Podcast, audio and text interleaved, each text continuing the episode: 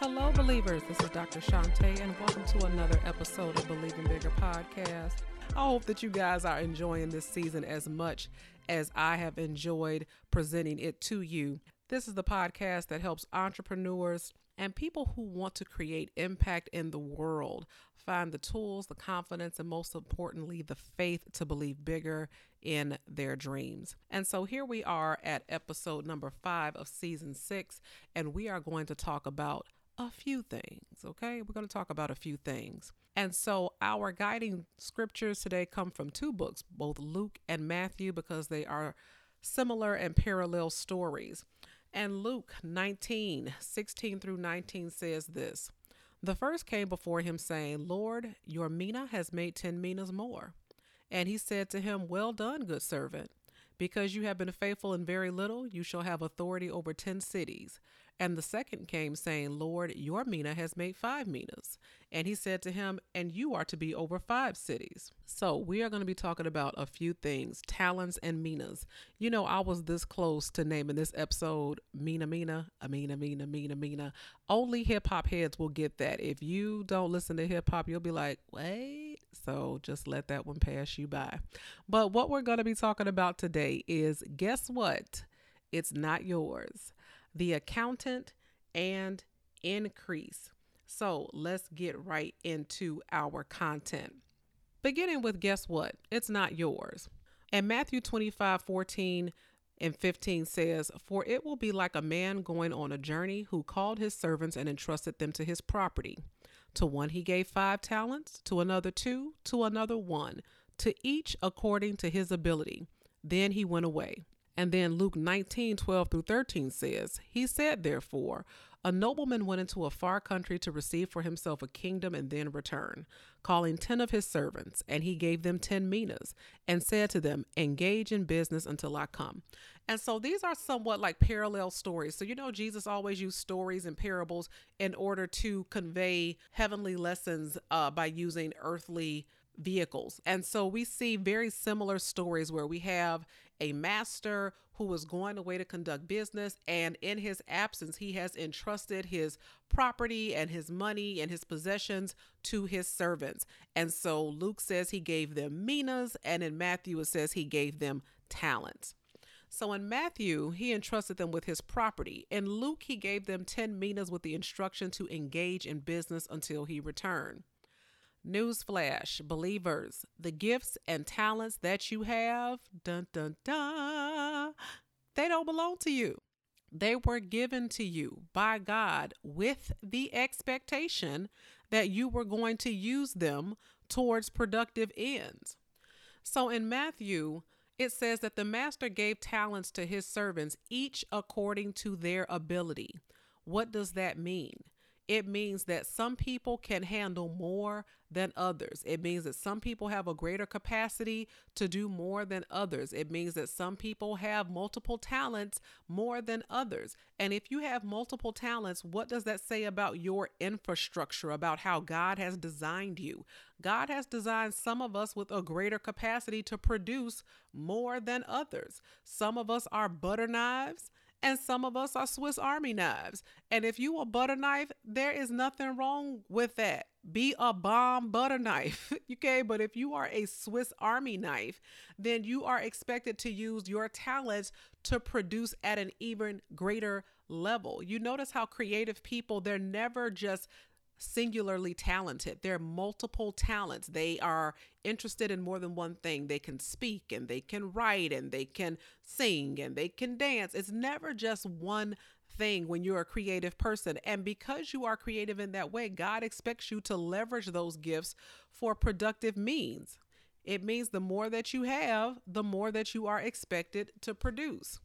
In the book of Luke, Luke says, engage in business until I come. Engage means to participate or become involved in. Business means dealings or transactions, usually of an economic nature. In Luke, each person only got one mina. This means that while you may not have as much as somebody else, you at least got the one.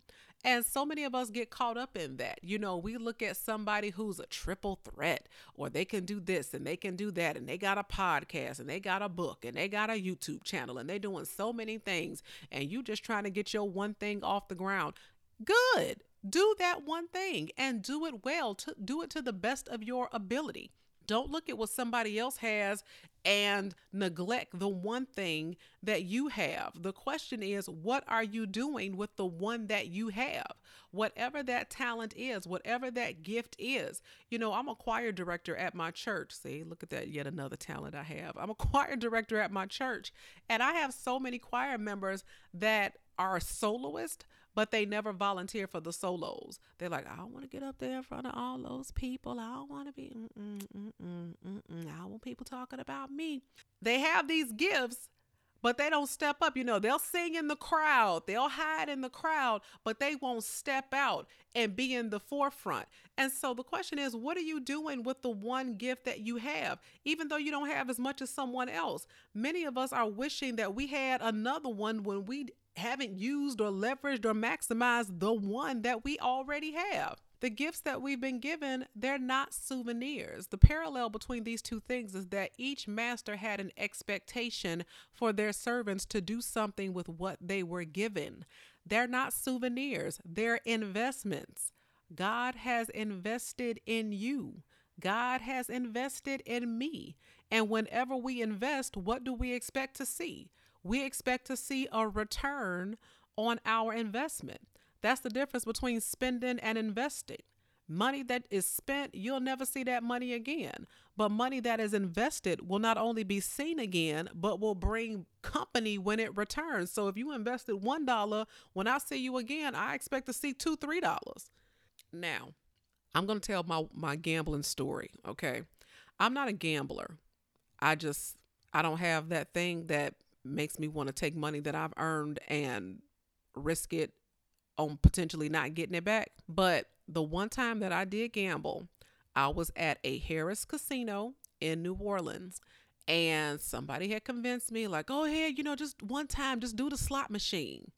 So i put my one dollar in the slot machine and i pulled the little handle and I got five dollars and I said thank ya! And I cashed out. Like I don't that was it for me you know? So I came out I came out on top and I'm not encouraging gambling you know but what I'm saying is is that when you put in one thing, you know, that's why people do gamble is because they expect to come out with more. I'm not talking about gambling, I'm talking about investing. When God places his investment in us, he expects us to produce something with it, to come back with more than what he gave us. Which brings us to the accountant.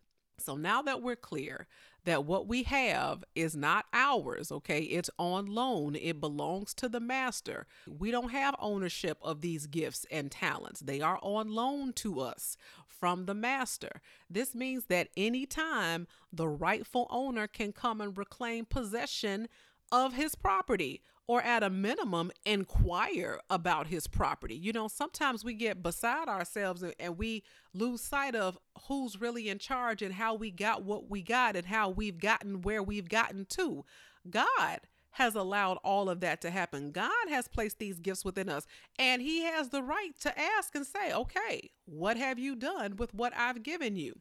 And so Matthew 25 19 and Luke 19 15, respectively, say this. Now, after a long time, the master of those servants came and settled accounts with them.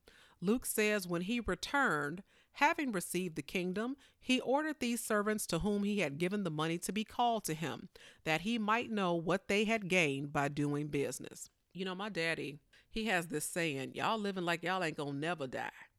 And I believe in, in what is that saying? A carpe diem, you know, seize the day.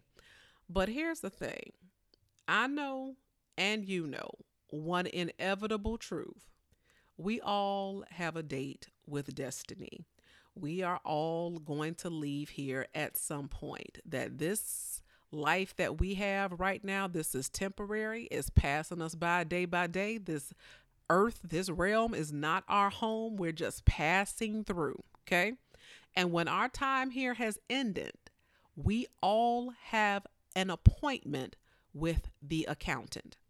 Who was the accountant? Yes, it's God. Most of us hate meeting with the accountant. Okay. We don't want to rehash our expenditures, what we gained and what we lost and what we spent and and where we didn't save like we were supposed to save, but sooner or later we are going to get that spiritual audit, okay? And when you get audited, the question is how many lives will have been impacted because of your obedience to use the gift and the talent and the mina that God has given you?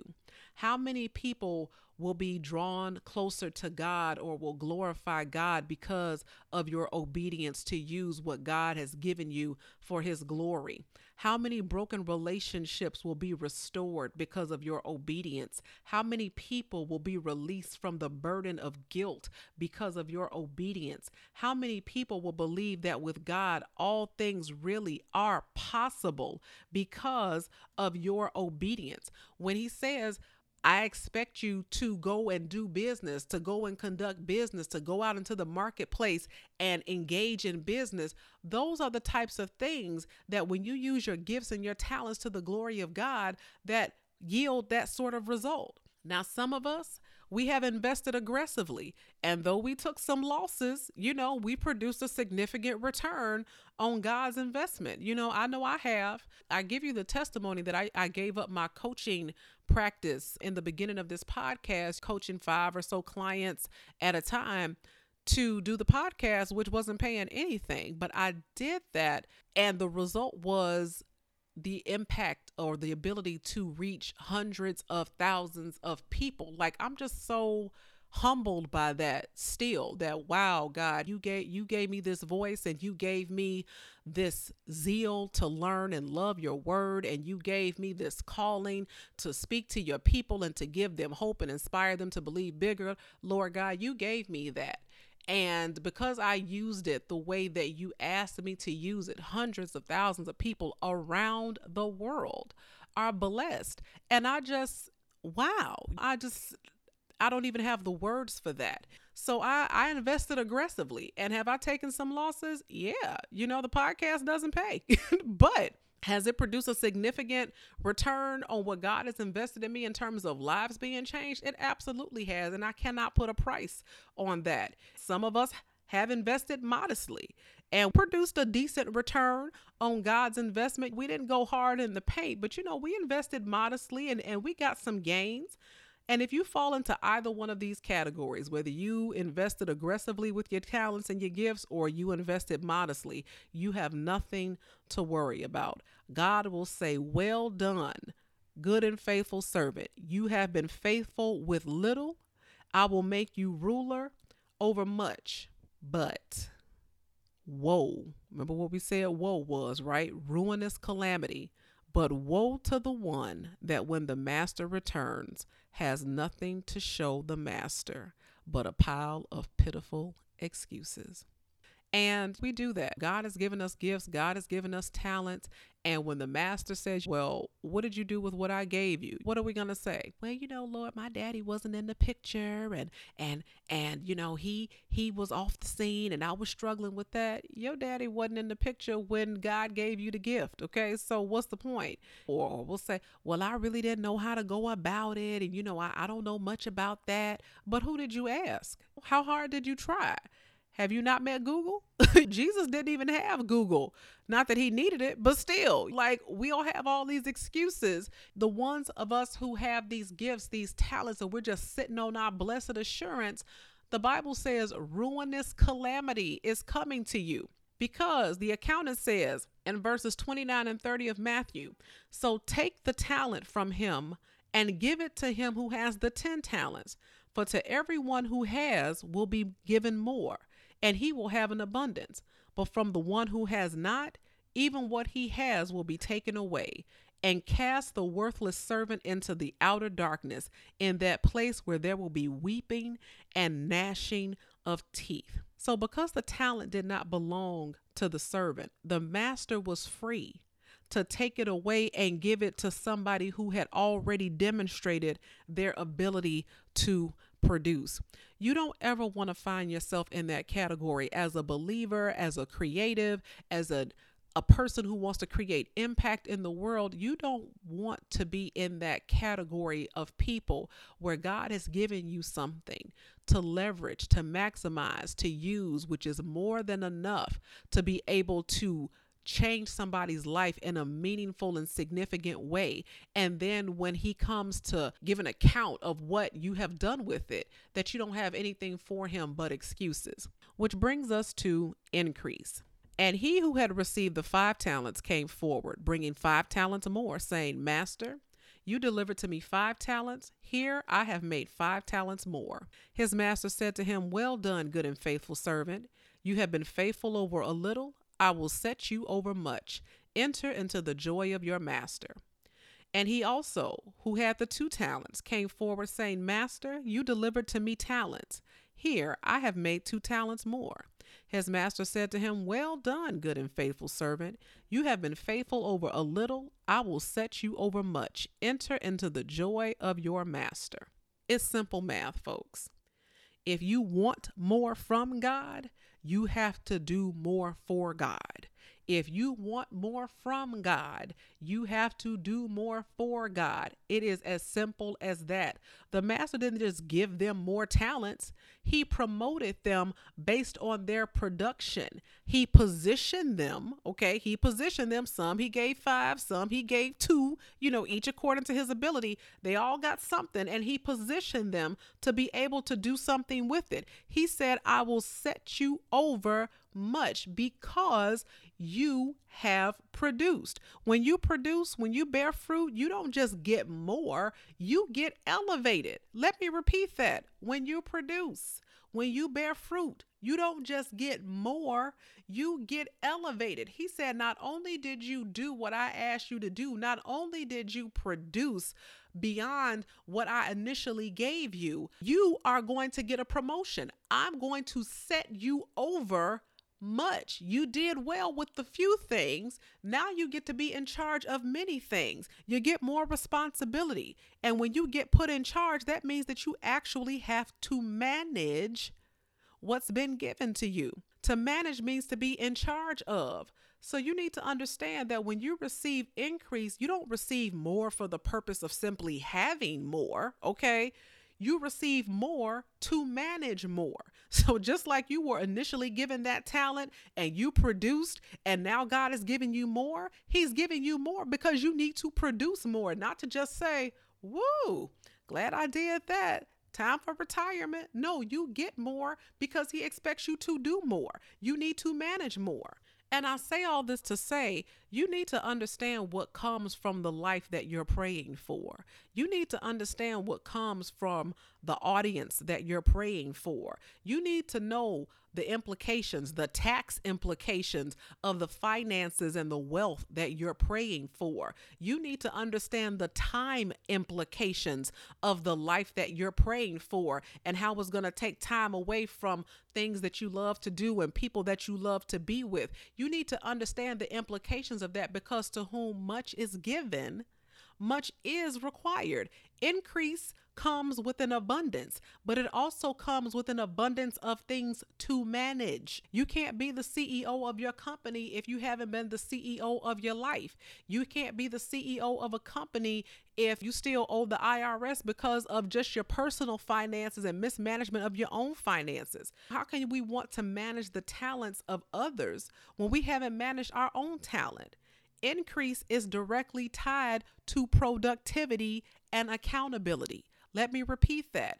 Increase is directly tied to productivity. You have to produce something with what you've already been given, and accountability. When God comes to say, What have you done with what I've given you? you have to be able to show that you were a good steward over what you were given. What you have been entrusted with can be taken away at any time because the one who didn't do anything, the one who buried his talent in the ground, the one who said, Well, I really didn't know, and, and I was scared and I had doubts and, and all of that the Bible says that that servant got his talent taken away and it was given to somebody who was already producing. So the question is, what are you doing with what you have been entrusted with? If you have been faithful over a few things, you are in good shape because you are set up to be in charge over much. That is it, folks. That is the end of episode five. If you enjoyed this episode, hit me up at Dr. Shante Says on Twitter, on Instagram. But of course, you know, I want you to join the Believers in Action community. I recorded these episodes in advance so that I would have time to spend time with you. Okay. So that, that we can produce more together collectively and creatively, doing more things to change this world for the better, to create greater impact. So head on over to readytobelieve.com and I cannot wait to work with you and engage with you and your other listeners and community members so that we can do what God has called us to do so that when we meet the accountant, he will be able to say, Well done, good and faithful servants. I will see you guys next time. Thank you.